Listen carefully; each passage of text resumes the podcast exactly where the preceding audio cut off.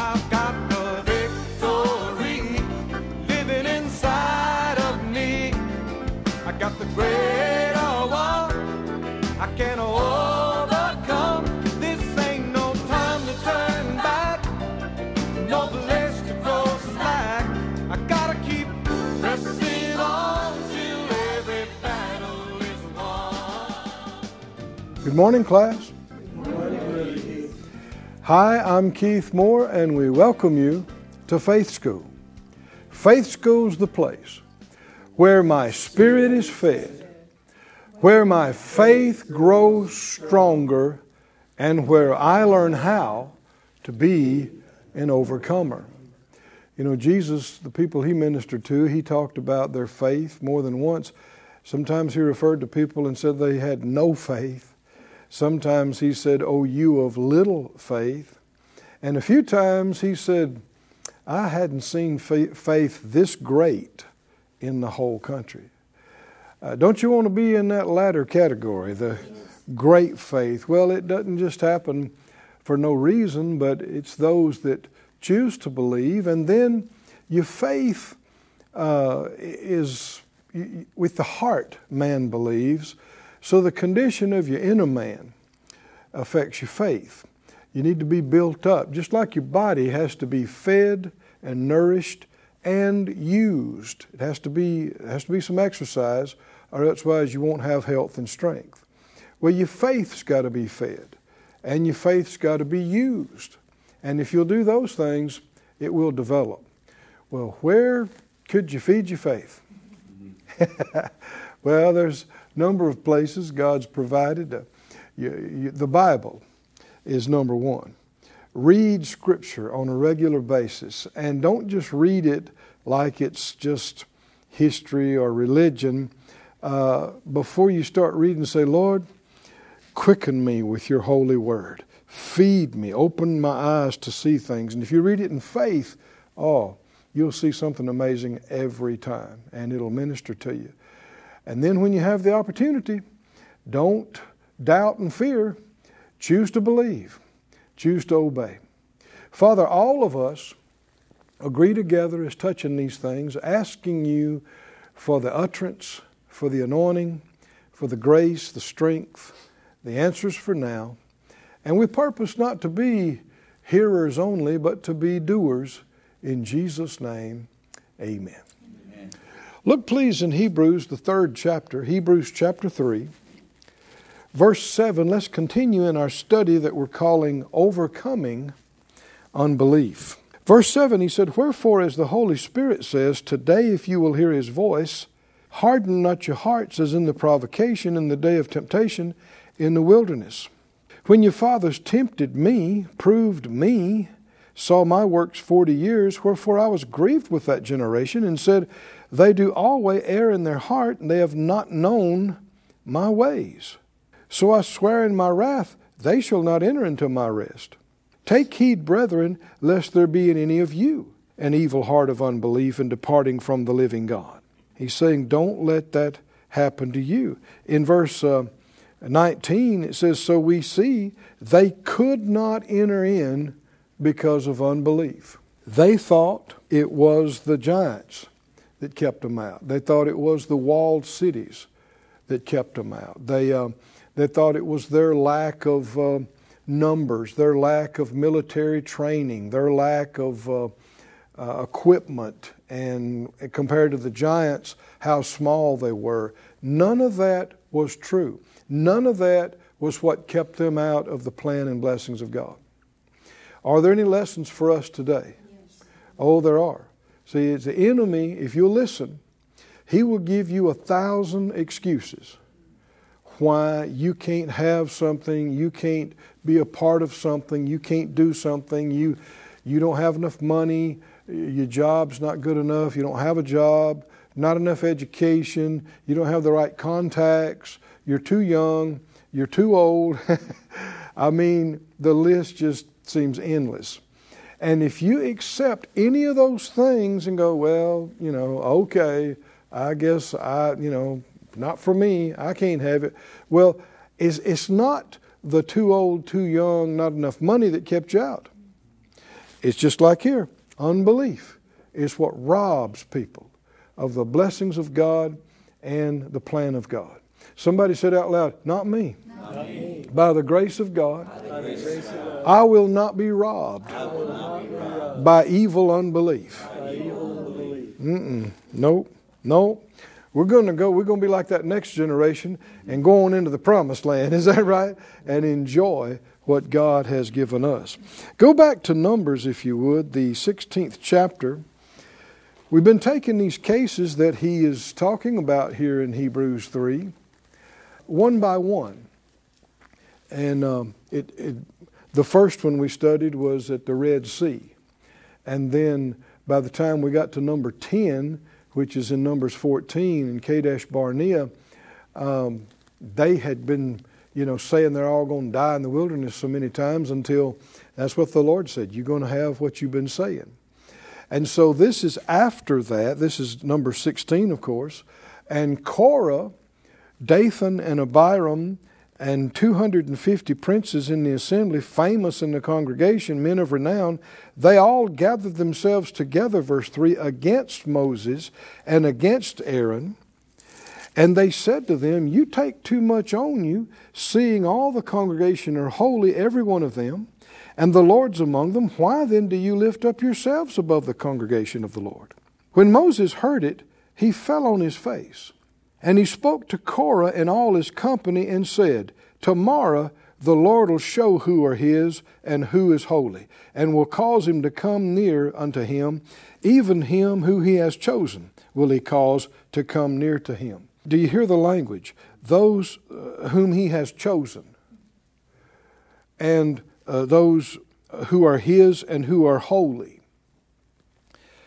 Uh, we talked about in Acts how that Peter said, God made choice among us that my, by my mouth the Gentiles should hear the word of God. That's a point of um, uh, honor that he's saying he had a right to stand up and say something because of God's choice with him and how he had used him. And so they are challenging that there are any uh, of God's choice and appointments. And they said, all the congregation's holy. What do you mean? Why, Moses, why should you be uh, in a position over us to, to tell us what to do? You know, the New Testament says that to, uh, to acknowledge and know those who are over you in the Lord, it uses that language to submit to those who are over you in the Lord? Uh, can you answer anybody that's over you in the Lord? You know, a lot of people can't. They couldn't even give you a name. oh, well, you know, we're all, all of us are, are, are the brethren and loved of the Lord. Yeah, but not everybody has the same place or call or leadership. And God has called apostles and prophets and and, pastors and, and, and all manner of, of leadership throughout the whole body. And you'll, you'll find that uh, the anointing does things that humans can't do. And that's one of the ways you can identify these calls. I know uh, my father in the faith, who was over me for many years, decades, Kenneth Hagin Sr., who's in heaven now. Um, uh, I didn't know, you know, what lay ahead of us. The, the Lord doesn't show you the whole story. He, he'll show you enough to take a step. And then if you follow that, you'll find out the next step. And you keep taking steps, you'll wind up doing the plan of God. And um, I know with uh, talking about with him, I had only been, uh, I went to uh, to the school there that the Lord used him to found, Kenneth Hagin, and I'd only been there a couple of months. And I'm, i was sitting there, and he was preaching in healing school. And um, the Lord spoke to me. He said, uh, three words Help Brother Hagin. Help Brother Hagin. I didn't realize it, but that was Phyllis's and my directive for the next 20 years. Had no idea that, that we thought we were going to, to school there for a year, one year, and then going home, going back to our church. And our, Well, at the end of that year, we're getting ready to pack up and go home. And the Lord spoke to my heart. He said, You didn't ask me. I said, Okay. Well, we to Phyllis said, Maybe we should ask. And the Lord made it clear we should stay another year. So we thought, Okay, we'll stay another year. Like I said, it turned into 20. but did I need to know about year 20? Hadn't made it through year two yet, right? So uh, that's how the Lord leads. He leads by faith. But we realized as time went on, you know, especially that uh, Brother Hagin and, and Miss Oretha, his wife, uh, they were over us spiritually. And one, one thing I noticed uh, early on, he would get up and just read uh, like he's reading his text, but he might read four or five verses or sometimes a whole chapter. And while he's reading, just reading the chapter, no commentary on it yet, I'm getting a revelation. He's just reading the chapter. And I realize, man, how do I get so much out of that? He's just reading it. It's the anointing. Hmm? It's not something he produced, it's not something he gave himself. It's the anointing. And you'll find things that minister to you and bring you your answers and help you and strengthen you. That man didn't do that for you. That woman didn't do that for you. That's just a vessel. But you should respect that. Is that right? You should respect that and give that a place in your life that you're willing to listen to, receive from, and show respect for. Because in so doing, you're not just respecting flesh and blood, you're respecting the God who gave the anointing, who called, who appointed and anointed. And so they are saying, Look, everybody's holy. All of us are the same. Why do you lift up yourselves? Well, Moses fell on his face and he told them, He said, uh, Tomorrow, verse 5, the Lord's going to show whom he has chosen. So apparently God had chosen somebody, right? And everybody was not the same. there are different ways to learn. Verse 6, he said, Take you censers, Korah, and all his company, and put fire therein, and put incense in them before the Lord to tomorrow, and it'll be that the man whom the Lord does choose, he will be holy. You take too much on you, you sons of Levi. That, see, that's what they accused him of. They said, You, you know, you've gone too far. You've uh, exalted yourself and, and Moses said, and he's saying it by the word of the Lord, he said, No, you're the ones that have gone too far. And he, he's telling them because they, they want to be in charge. Verse 8 Moses said to Korah, Hear I pray you, you sons of Levi, does it seem like a small thing that the God of Israel has separated you from the congregation of Israel to bring you near to himself to do service of the tabernacle of the Lord and to stand before the congregation to minister to him? He's brought you near to him and all the brethren, the sons of Levi, with you? And do you seek the priesthood also? For which cause both you and all the company are gathered together against the Lord. He said, That's why you're here. For which cause? That's why you're here is you want the priesthood. You want to take over. And he's telling them, you don't appreciate what God's given you. God could have used any of the other tribes and people. He picked you. He let you and your family be the helps ministry. They were what we'd call the helps ministry today. And helps ministry is vitally important. Vitally important. I mean, know, especially as things develop and you got more going on and, and things get bigger. Uh, I mean, one or two or 10 or 20 people can't do it. You got to have help. And, and if it's going to be done right, you got to have anointed help. Anointed help. Everybody say it out loud. The ministry of helps, ministry of helps. is an anointed ministry of God. See, see, people tend to think because it has to do with a natural thing that it's not so spiritual.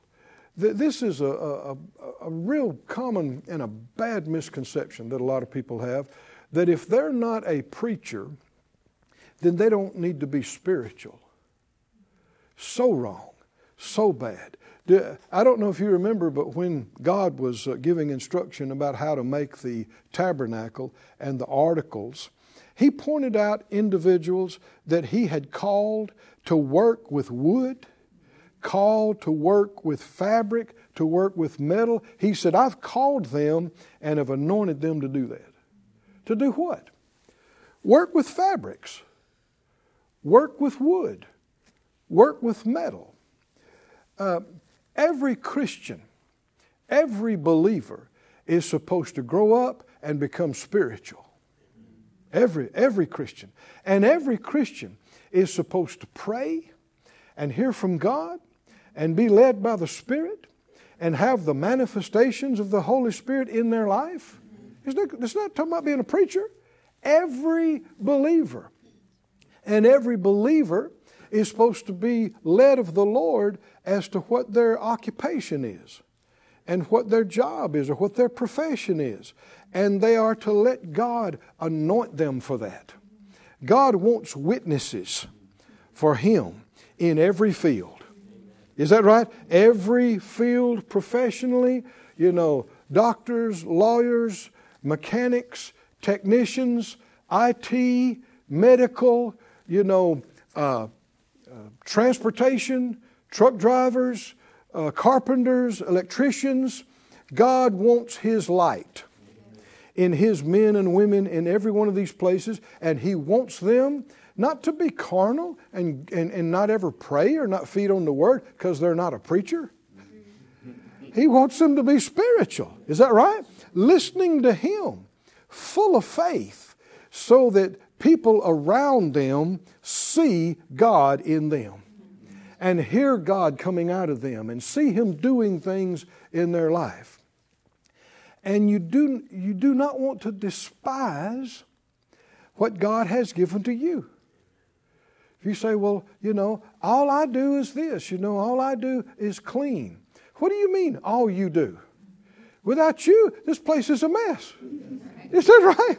Things get nasty and it's terrible. Cleaning's important. Is that right?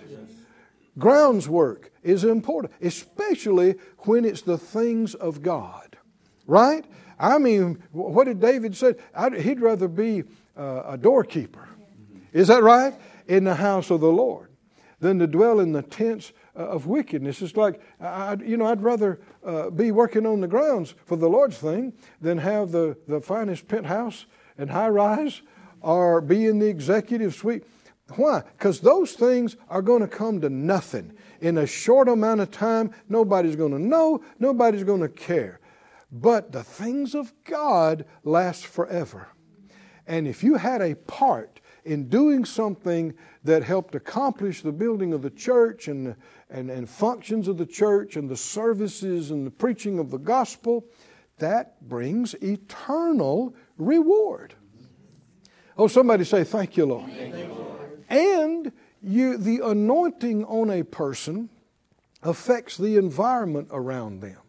If you're full of faith and full of the love of God and the peace of God and joy of God, and you're vacuuming the carpet, you're not only leaving clean, you're leaving peace. You're leaving a trail. You're leaving uh, an influence all around about you.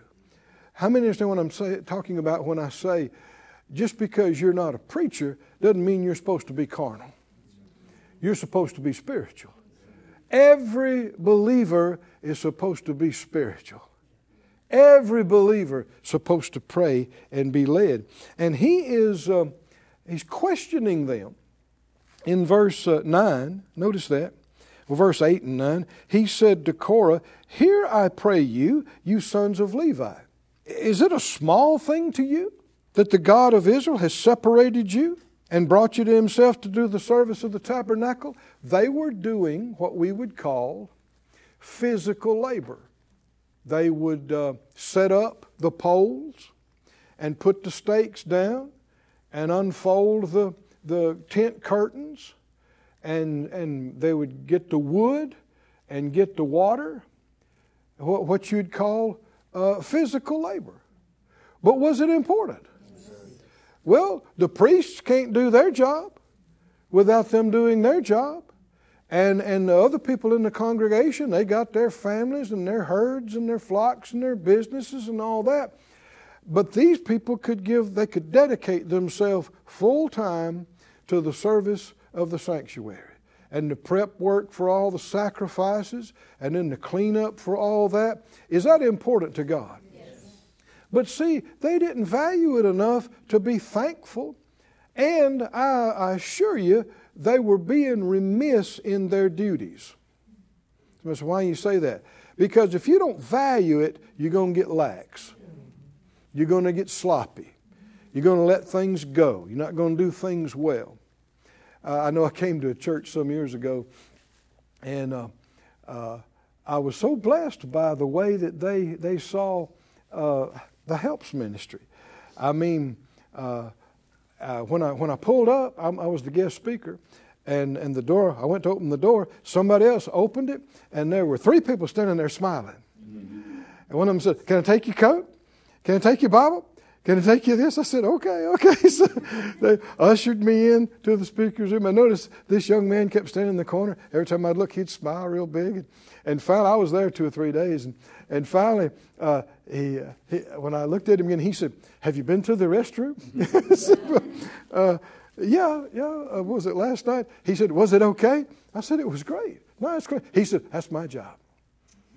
He said, "That's a I, I keep, I keep them clean." He said, "Was it clean enough?" I said, "It's great. It was nice." Is that good? Yes. Is that good? Sometimes people have acted like, you know, uh, that the ministers themselves are supposed to do all the work. Well, for one thing, you can't do all the work.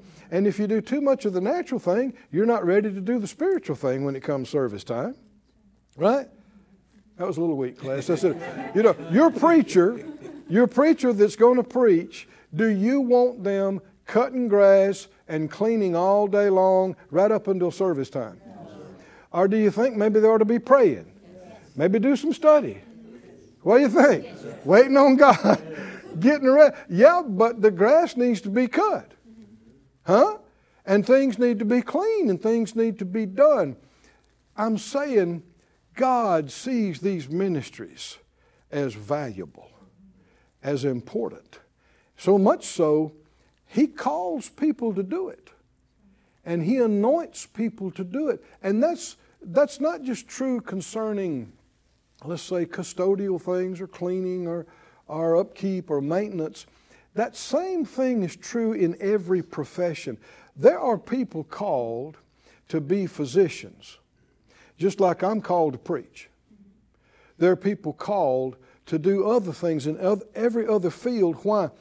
God wants to anoint them, He wants His hand on them to do that so that He shows up. I mean, if, you're, if they're about to roll you into an ice cold operating room and you're unconscious, and they're going to open you up and do some things. Would you rather somebody who knows God, who is called and anointed, knows how to hear from God, somebody who believes the anointing of God is on their hands?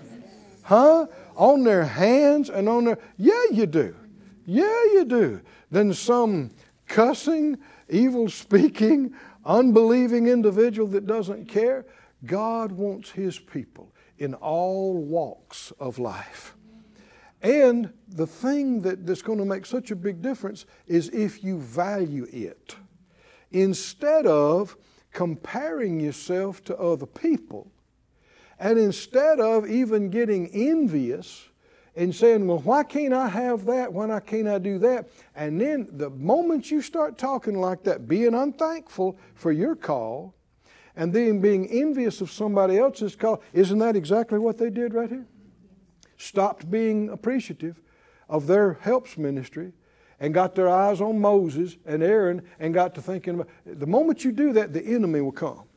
He'll come and bring thoughts of strife and thoughts of usurping and these thoughts like, you could do that job. You could do that job just as good as Moses. Who does, is that truth or not? That's an absolute lie. I don't care how smart you think you are. Without the call and anointing of God, you cannot do that job. It's got nothing to do with intelligence or education or talent. You're either called or you're not. You're either anointed and graced or you're not. And Moses couldn't have done it himself, and it wasn't his call. He said, It wasn't my idea. And so, the moment you stop being thankful for your call in place, didn't the scripture say that people comparing themselves among themselves are not wise? It's a foolish thing. Why? Because we're so different. Our calls are so different. We're so different as individuals, it's foolish to look at anybody else. Why couldn't we just say, thank God for them and thank God for mine? Right? I got a call. I can do something. And you'll find uh, when you get in your call in your place, there's grace for it. That you have a grace and ability to do what you should be doing. That doesn't sound far fetched, should it? I mean, if you should be doing it and God knew you'd be doing it, that He put some grace in you when you were born. And before you were born, and, you, and when you begin to get into it, other people will notice and go, Man, that's hard for me to do. Looks like it's easy for you to do. It just comes natural to you. Nah, it's not because you're so amazing, it's because God put grace in you to do it, and you are beginning to find your place in grace.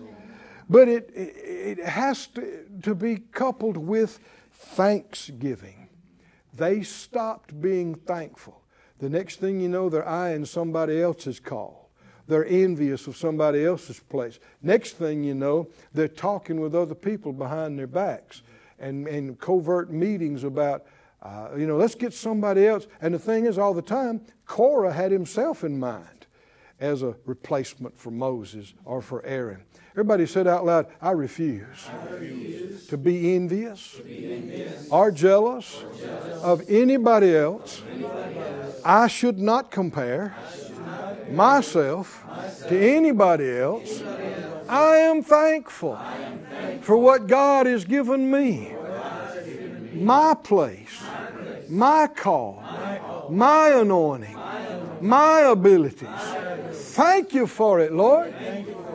Teach me about what you've called me to be and do, and I'll rejoice in it. I'll be thankful and faithful. In Jesus' name, amen. Praise God.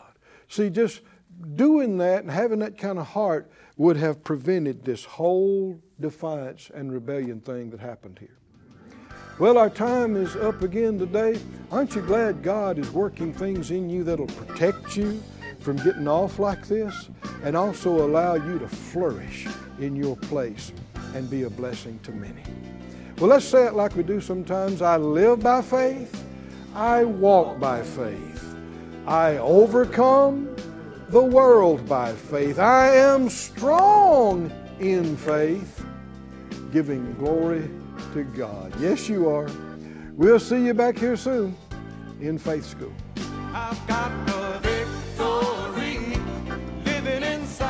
Thank you for joining us at Faith School. Class is dismissed for today, but you can watch this and other episodes of Faith School free of charge at faithschool.org. For more information, visit our website or call us at 941 702 7390